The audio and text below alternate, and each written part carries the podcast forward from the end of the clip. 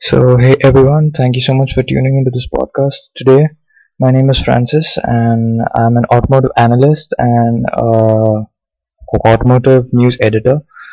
So I live and breathe in the world of cars, and uh, uh, I'm here going to be sharing some of my insights on the, the newly launched cars in the world and uh, locally in the country that I live in, that is India.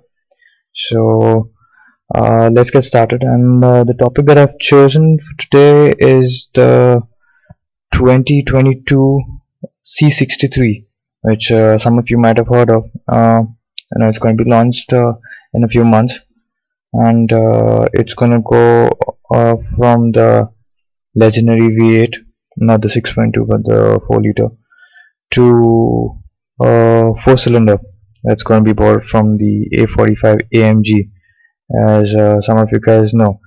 Now uh, for me, uh, looking at what Mercedes has done, like uh, it's a huge no-go for me, even though I know that uh, the A forty-five, like the engine used in the A forty-five is a very capable engine, you know, four twenty-one P S, um, but uh, uh, putting it into something like a C sixty-three, I mean, just feels uh, sacrilegious for me.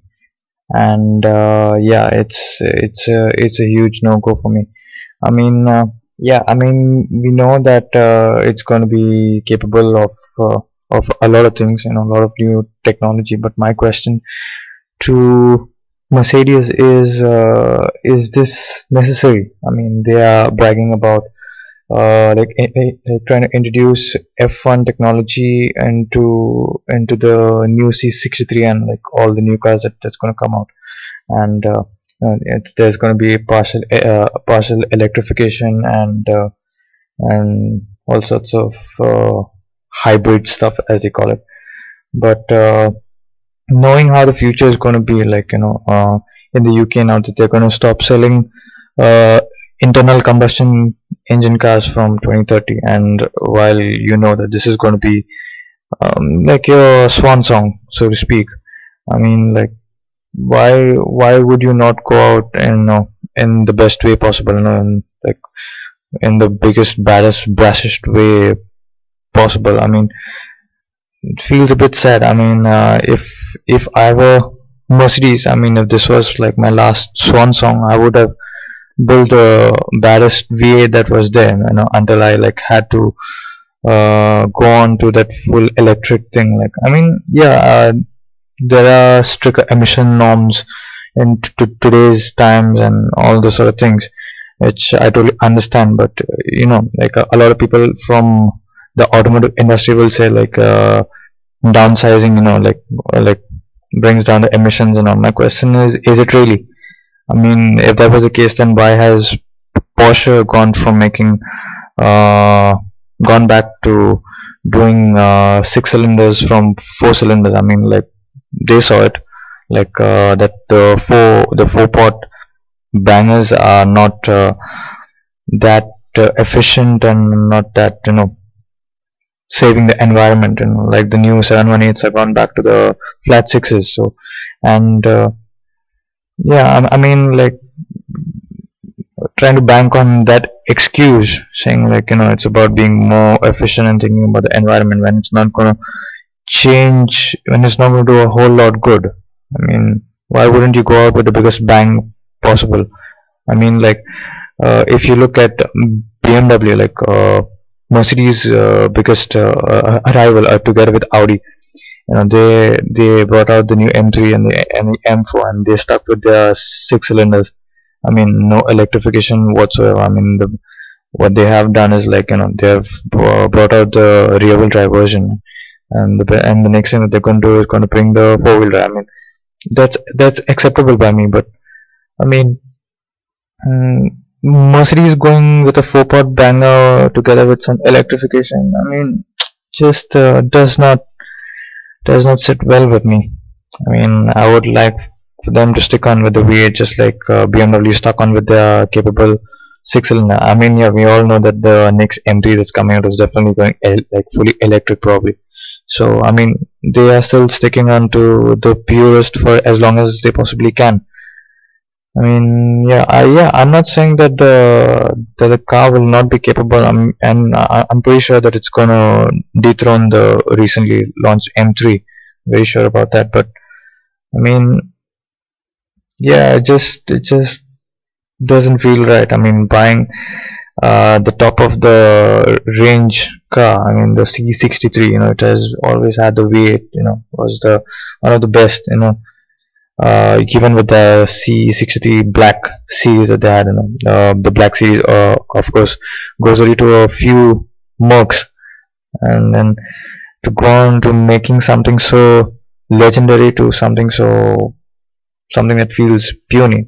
I mean, yeah, sure. Like, like I said, like the new six, the new sixty-three will be very capable of with all the electrification, and they'll have a lot of justification to say like they've put F one technology and and uh, you know, it makes uh, the standalone engine up apparently is going to make four forty horsepower, and then with the set of batteries it's going to be pushing five hundred plus, and then with some twenty second overboost it's going to be pushing about six hundred plus, something like that. I mean, all sounds nice, but I mean, do we really need F one technology on the roads? I mean, like, do we have the place to use them apart from Germany or some highways where the cops aren't hiding behind a tree, probably? I mean, just uh, yeah, I mean, doesn't feel necessary. Okay, yeah, I do I understand when you when you have a Formula One team and then you want to brag about, you know, putting the technology from there into a road going car, but my question is, where are you going to use it?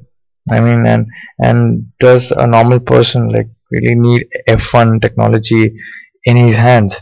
I mean, like, what are they trying to prove? I mean, you like they could have just uh, mm, you know, made the made the V eight push that six hundred power by its own. I mean, just a stage one or a stage two tune like from A M G themselves would have been more than more than sufficient, in my opinion. I mean, they didn't need to uh, break their head so much, you know, with all the technology and all that, and just making things more complicated. And if they say like, you know, it's going to be more powerful and, you know, it's going to be lighter, if they brag about the four cylinder being lighter than the V eight, I mean, you have just stacked a couple of batteries in there, which is going to bump up the weight again. So, you know, if the previous car was like uh, weighed about like one point nine tons, and then with the with the new four uh, with the new four cylinder, you're you're going to bring down the weight to say maybe one point seven tons. With putting that battery pack in there, it's just going to push the tip the scales again to maybe two tons or something, because battery packs, as we know, are pretty damn heavy. So I don't know what uh, yeah, I, I'm sure that they are trying to brag about their F one technology and all that, and they're gonna that's their U S P when it comes to like selling off the new C sixty-three. Like, you're going to be driving something that's F one inspired and and all those sorts of uh, sales gimmicks. But I am definitely going to miss the the older V eight that, you know, that was there, you know, like uh, sadly it's not not the six point two, but even the the four the four liters was like, that was still something for me. I mean, I would have loved if Mercedes would have gone out with a big bang, and with this with this new four banger, they they definitely aren't doing that for me, at least, even though the car might be very capable and maybe the fastest C sixty-three that they've they they've ever made. But I mean, come on, if somebody has the older C sixty-three and, you know, mm, tune it up for a couple of uh, couple of grand, and yeah, you'll be pushing out the same amount. I mean, I mean, yeah, if it's like the new C sixty-three or the old C sixty-three in terms of engine, I'm definitely going for the V eight. Yeah, but uh, even in terms of aesthetics, I mean, yeah, everyone is entitled to their own opinion, but I'd still go in for some of the older, like the older versions. Uh, the newer versions just look more polished and aggressive. I mean, like, what's what's with the world? What's up with the world being all ag like aggressive? What what happened to something that looks sharp but, you know, just looks good? I mean, everything is so polished and luxurious now. I mean, if you're building a, a building a fast car, something, you know, that you take to a track, you know, what's it about being like like like, uh, like uber luxurious and all that sort of things? I really don't get that part. I know that you're trying, like, I know that companies want to brag about the latest inventions that you want to offer and throw in the best technology and all that, but the question is, do we really need such complications in life? You know, why can't life just be simple? You know, just a good plain old V eight, drive to the back in the body of a sedan or an estate. And that would have just been it. I mean, if you would ask me to pick like something between like uh, you know, the three giants, like uh, in this particular segment, the C sixty-three, the new M three, and the R S four. I mean, I'm definitely an I'm definitely an estate guy, so I'll be going towards the R S four Avant. But if you really had to like throw it down between like the upcoming C sixty-three and the all new M three, even with that hideous looking uh, M three grill up front, I mean, I would still park my ass on the seat of an M three and just like forget about how how stupid it looks from the front and drive to drive till I shed all the tires up and be happy that I still have a straight six, and you know, there's no replacement for the uh, for displacement.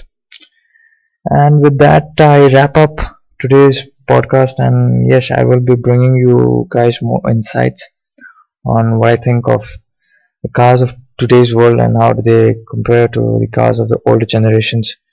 And uh, yes, I hope you'll enjoy this podcast. To to like let me know, and a huge shout out to Sham for helping me uh, up with this, and I will be seeing you guys soon enough. Thank you, and yeah, ciao, see you all later.